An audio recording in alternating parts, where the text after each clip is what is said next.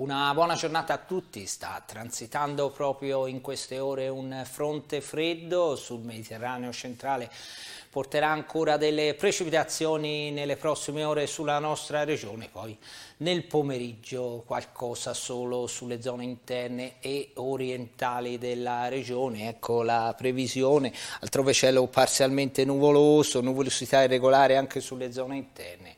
con possibilità di precipitazioni sparse a prevalente carattere di rovescio,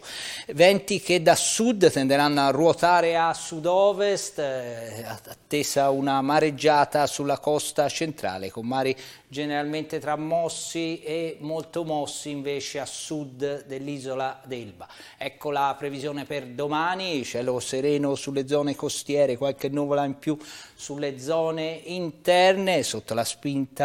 di eh, venti di maestrale, poi nel pomeriggio possibilità di isolate precipitazioni sulle zone orientali della regione, temperature in diminuzione, si riporteranno su valori più normali, minime intorno a 5-6 gradi nell'interno, 8-9 gradi sulla costa, massime intorno a 12-13 gradi nell'interno, 15-16 sulla costa. Bene, tutto, vi ringrazio dell'attenzione e vi auguro una buona giornata.